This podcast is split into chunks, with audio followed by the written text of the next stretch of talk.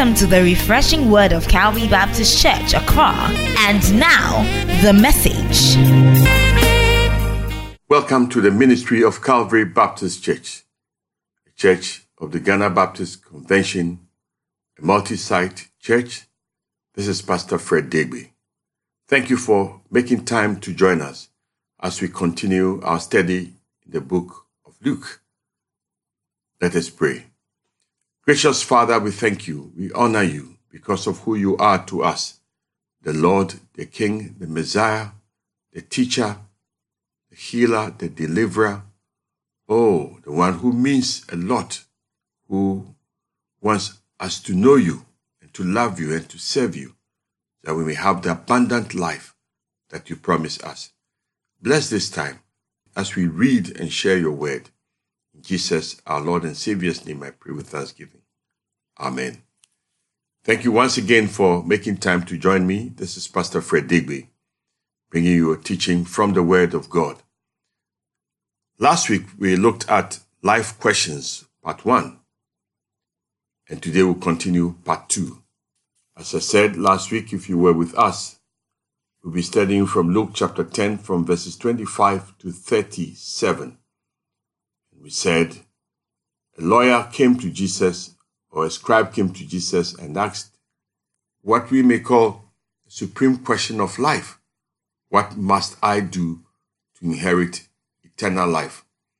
You see, because as an educated person, as somebody whose mind works, just like you listening to me, you get the feeling that this world cannot be the end of life, that there must be a better world than this world, where there'll be justice, where there'll be hope forever, where you live with God, where you live at peace with your neighbors and your environment, when the pollution, the sickness, and the depravity of this world would end. But how does one get there? And that is an important question. You see, so this man, a thinking man, came to ask Jesus the question. And it's important to know that Matthew also records this, Matthew twenty-two, thirty-four to forty. Luke records it. Mark also records it, Mark twelve, twenty-eight to thirty-four. But let me read the Luke, topping up from where we stopped last week. Luke chapter ten, verse, verse twenty-five. Then an expert in the law stood up to test him, saying, Teacher, what must I do to inherit eternal life? What is written in the law? Jesus asked him, how do you read it? And the lawyer answered, love the Lord your God with all your heart, with all your soul, with all your strength, with all your mind, and your neighbor as yourself. You've answered correctly, Jesus told him. Do this, and you will live. Do this, and you will live. See, the thing we notice about this is that the writers of the gospel said the man came to test Jesus, saying, what must I do? What was his motive? It was a test to see if Jesus was a good teacher, if he knows philosophy, if he knows religion, if he knows the answers to life. And the test was probably to show that he, the scribe, knows more. He has the answers to life. So he asked Jesus. And of course, Jesus answered him. He said, what do you read? You tell me what you know. And he answered, oh, the law says it. It is in your law. You read it. You know it. So you are educated. What is it? Oh, yeah. You must love the Lord your God with all your heart, with all your soul, with all your mind. Love your neighbor as yourself. Well, because he knew it, Jesus then told him, go and do this and you will live. You see, if you know what to do, go and do it and live. The point is this. Jesus had come and was teaching people, and he's still teaching us that we cannot live, we cannot enter heaven, you cannot inherit eternal life, everlasting life, by knowing the law and doing the law. Because in our own flesh, we cannot. So you need a sacrifice. What he's saying is that you owe a debt that is so great to God. It's like owing somebody multi-billion dollars. You cannot pay. And somebody has come to pay it for you. And then you're asking, what will I do to be free? You are in prison because you couldn't pay your debt. We are in prison. Satan is tossing us, using us. The world is confused as we are because of our sins. And you're asking, how can I come out of it? And here is a Savior teaching and offering you salvation. And you ask him, what can I do to be free, to get out of this prison, to get out of this misery? And he asks you, what does the law say? And you answer, say, okay, if you know that you owe ten million dollars and you can pay, then pay it and get out of here, because prison is not meant for you. That is the essence of what is happening here. So Jesus said all of these things. Then go ahead. If you are to love your neighbor as yourself, that alone, if you can do it, do it. Obey, and you live. It is still true. As the songwriter says, trust and obey. There's no other way to be happy in Jesus but to trust and obey. So this man, when he was told, since you know the law, go and do what it says, and you will live. The Bible says, he sought to justify himself by asking, who is my neighbor? And this is where we look at the part two. Who is my neighbor? The parable of the Good Samaritan. Jesus is a master teacher, classic teacher, a teacher who makes you think that when you wrestle with his words, when you meditate on his word, you have life. You have the gift of life. You have insight, tremendous insight into life. So he tells this parable that has become a worldwide favorite for so many people, the parable of the Good Samaritan. Simply, a parable is a story, an earthly story with a heavenly meaning, a story that is told, but you can think about it and say, what is the lesson? Jesus said, as we know, there was a man who was going to travel, and he chose to travel himself and went through a very dangerous place. Nowadays that we're talking about dangerous places in Ghana, you don't even have to look for them because there are armed robbers who are in all kinds of areas, dark areas, open areas, crowded areas. Sometimes they even are so daring that they rob near the police station, police headquarters. What a world we live in. But this man was not like that. He was traveling through some valley, and he got himself in trouble. The traveler was, as most people would say, he was foolish and irresponsible to be making that journey alone, because they would normally travel in groups. But this man was traveling alone. And sure enough, he got what he should have anticipated, what he may have heard can happen. He was robbed. He was beaten.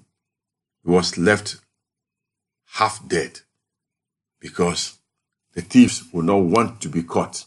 And then things happened.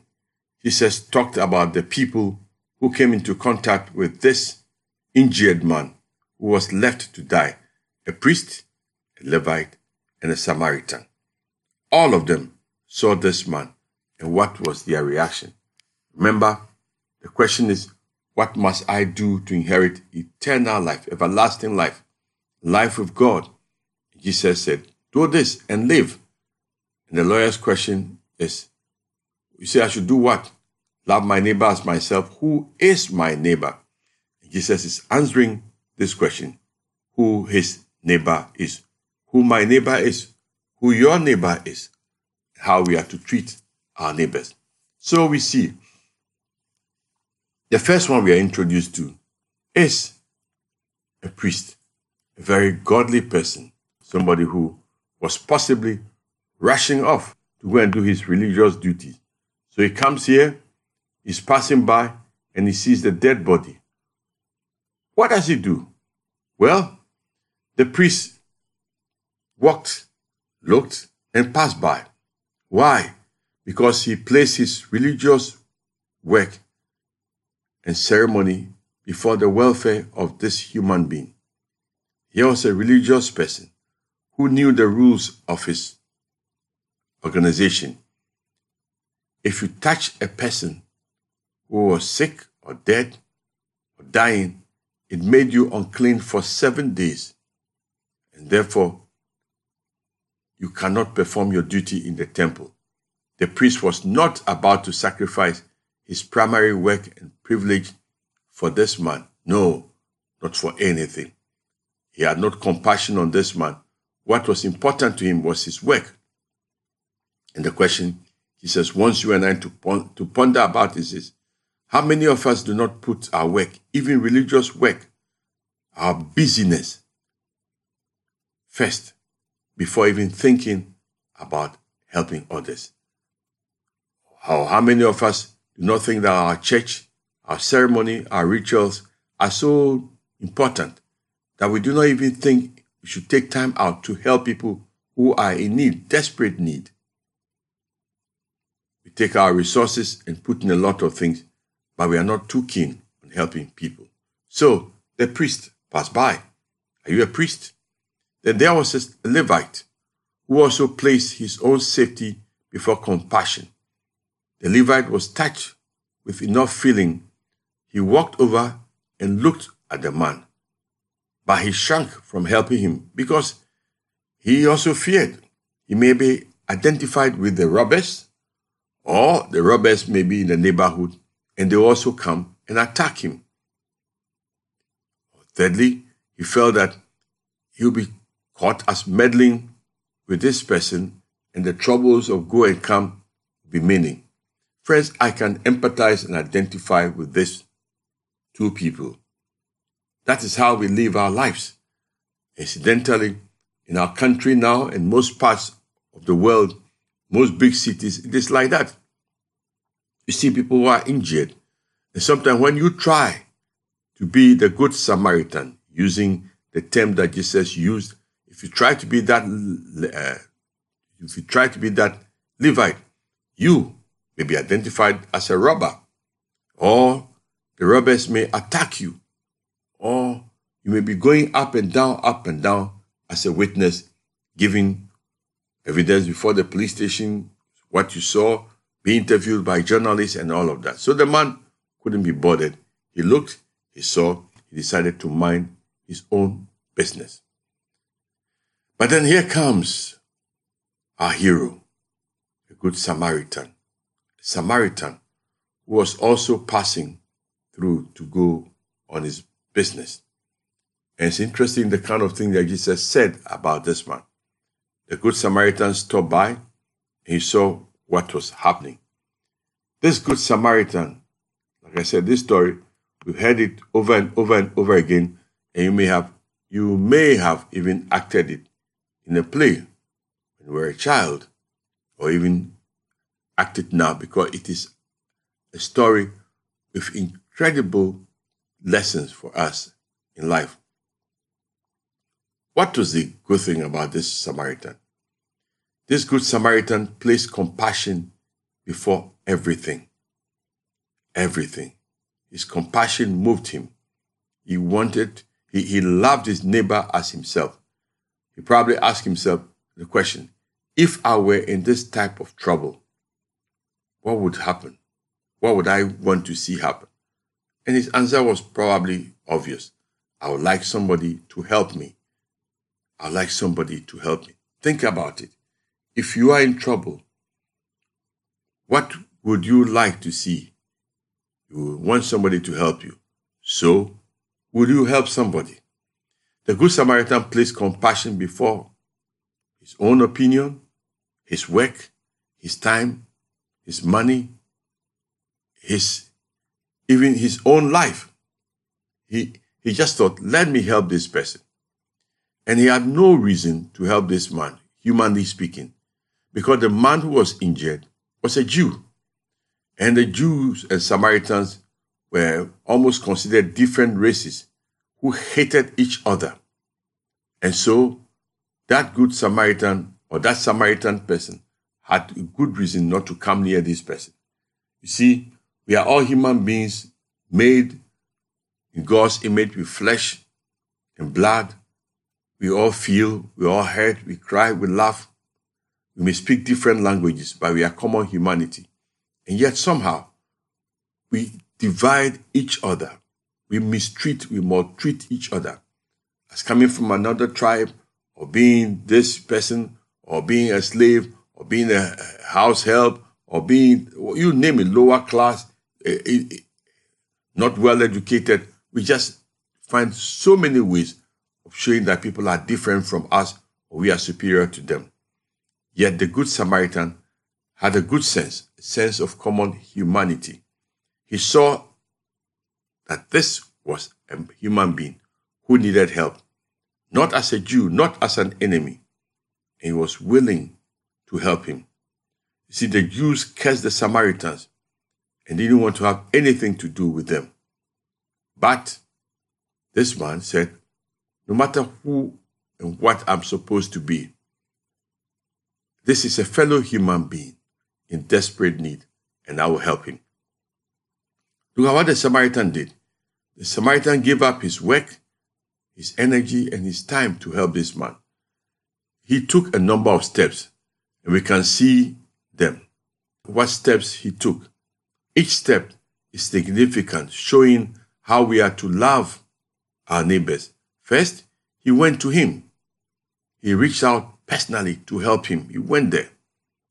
We are not told he had anybody traveling with him anyway. Maybe he was in a caravan, but he went there personally to reach out to the person. Secondly, when he went there, he saw that the man was wounded. So he bound his wounds. He probably had all these things for himself, that if I were injured, what would I do? Be prepared. So he went there to ease the man's pain. Thirdly, he poured oil and wine into the wounds of this person. He gave his own goods. He gave what were known as medicinal in those days, the wine, sanitizer, and all this to bind the wound. Then he did an unbelievable thing. He set this person on his own beast. He sacrificed his own comfort and put the man on I mean, on his beast to take him away. That reminds me of one of our lectures. Somebody was asking, what car must a person drive? He said, it's not important what you drive, but it is how you look at that vehicle that you are driving. Some people can be driving the smallest of cars, but they would not want to have anybody. They would not want to help anybody. They won't stop to help anybody who is injured because their car will be spoiled. I may see somebody driving a very flashy vehicle. Something happens, he stops to take that person. What we are saying here, what we learn about Jesus' hero and our hero, is that he set the person on his own beast. He sacrificed his own comfort. Then he took him to a place where he could be nursed and looked after him personally. He did all he could, gave him first aid, and took him to the equivalent of a hospital, a clinic, and say, look after this man. You see, what we are learning here is that the time, the energy, and the money that this man had, he was willing to spend it on somebody who was in need, who was helpless. He showed love to his neighbor by putting love into action. And putting love into action, my dear friends, requires time, energy, money, and sometimes even personal risk. Love is not just an idea or a feeling towards God. Yes, you may love God, but if you love God and love your neighbor as yourself, it is the practical acts and the commitment to helping people that show that, yes, truly, you are a neighbor to somebody. Then, let's look at what the Samaritan did. When he took the person to that clinic, that hospital, he gave the owner two denarii. Because these amounts are not our amounts, we don't spend them. It's not cedis, it's not pesos, it's not dollars. We may not understand. But hear what the commentator said. Two denarii amounted to somewhere between twenty-four to forty-eight days of room and board. He paid an amount of money that would have made that person stay in that place for twenty-four to forty-eight days. whilst he was being taken care of while the man was recovering. And then he said, if it costs more, I will come and I'll pay. The Good Samaritan saw a desperate need, and he did everything he could do to help this person. Friends, there are some of us, or most of us, young and old, we are bent on accumulating money, homes, houses, a lot of things. For what? Just to use it to display, to let everybody know you are the richest guy in town. They call you Togbio, Nanao, Manche, uh, what, Na. And you are so, you are so, so proud. But you don't use it to help anybody. Or you, you have enough to help a lot, but we don't. The Lord is speaking to us. So what did Jesus tell this man? The Lord's commission to him was forceful. First, let, before we look at the Lord's commission to him. So Jesus asked this lawyer a question. You see, he asked one question. What must I do to inherit everlasting life? Jesus is telling him, okay, you know it. He recited. First one, he said, go, go and do that and live. Then he asked another question. Who then is my neighbor? Well, if you can't answer the first one, then who then is your, who is this person's neighbor? And this is what prejudice can do to you. Instead of answering the Samaritan, the man said the one who was helpful to him. He chose to use about six or seven words to describe that Samaritan, instead of just saying a Samaritan. Sometimes we hate people so much, we despise them, that we don't even want to mention their names. May the Lord help us to see our prejudice. May the Lord touch you so you will know where your sickness is, the sickness of prejudice, the sickness of hatred, the sickness of unforgiveness, the sickness that is making you so sick that you cannot hear the Lord, that's making you so arrogant, so proud that you are not receiving the mercy that God has for you. Here is Jesus standing before a man who needed help, who must be cured of his prejudice and his arrogance, who must use his wealth and his learning to help others. But he's not willing to help. Well, Jesus commissions him, go and do likewise. Go and do likewise. Why? Because the answer was clear. If the lawyer wished to have eternal life, then he had to do what he knew. He knew who his neighbor was. It was any person who needs mercy, whether a friend or just an acquaintance or even an enemy. And the lawyer was forced to admit this. Did he go and do it? Well, it's not so much about that lawyer, but it's about you and I. We live in a society that has so many needs. We live with people who are so much around us. There's still so much tragedy around us, so much waste around us. But if you are a believer in Jesus, he left you here to be his arm, to be his mouth, to be his leg, to be his disciple, to be a person that somebody will see and follow Christ. It is not easy, but he wants to have you and I as his disciples. If you could not pay your debt, but he paid it for you, what are you willing to do to help others who have a similar need? Will you do that?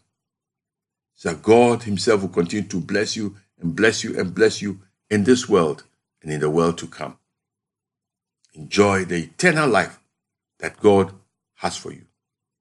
If you don't know this Lord as your Savior, the one who can transform you, the one who, by this parable, is telling you that he came down on earth as the Good Samaritan to save you from your sin, from the abominable sins you have been committing. He's willing to forgive you because he's the King of Kings and he's the Lord of Lords. He's willing to give you the gift of everlasting life. It's yours for the asking.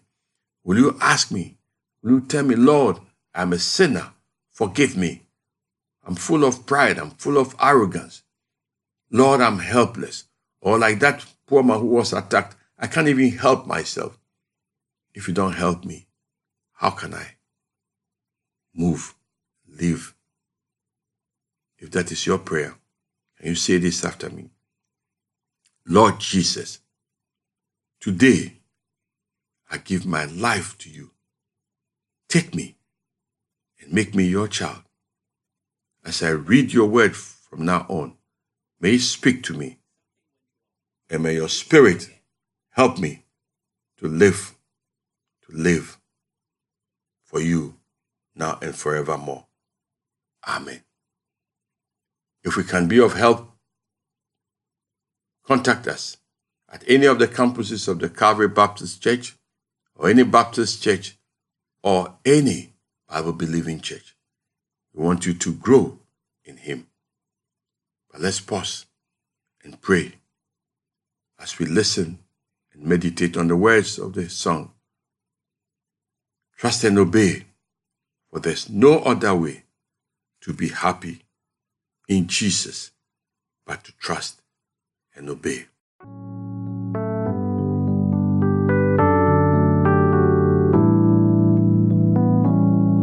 When we walk with the Lord in the light of His word, what a glory He sheds on our way. While we do His good will, He abides with us still, and with all who will trust and obey.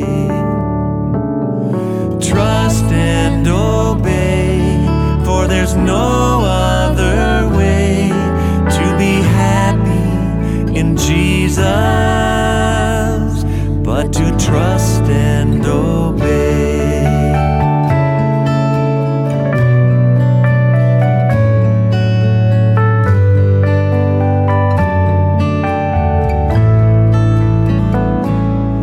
Not a shadow can rise, not a cloud in the skies, but His smile quickly drives it away.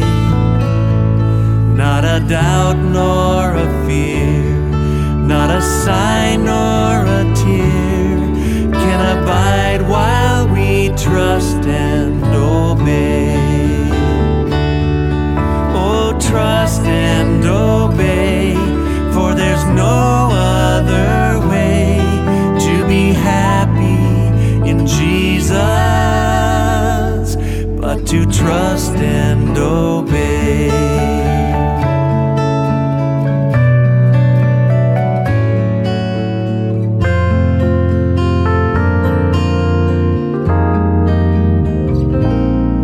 Then in fellowship sweet, we will sit at His feet, or will walk by His side in the way. What He says we will do, where He sends we will go. Never fear, only trust and obey. Trust and obey, for there's no other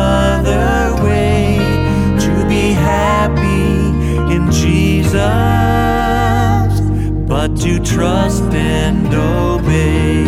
Oh, trust and obey, for there's no other way to be happy in Jesus but to trust and obey.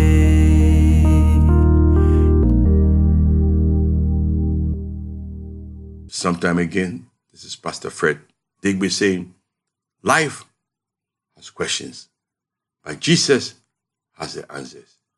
Stay blessed, now and forevermore. Amen. This has been the radio broadcast by Calvary Baptist Church with Reverend Doctor Fred Deegbe, our senior pastor. We hope this message blessed you. Be sure to join us, God willing, next week, the same time and station. We are in Adabraka, opposite Mister Big's restaurant, near the Kwame Nkrumah Interchange. Also in Shiashi, across the motorway from the Accra Mall and Botiano. Call us on zero two four three six nine zero four eight five or zero three zero two, two three one, eight five four. Contact us on WhatsApp, that's zero two zero zero, one eight one, six eight zero. Visit us online at w w w dot calvary baptist g h dot org. Write to us, Calvary Baptist Ghana at yahoo dot com.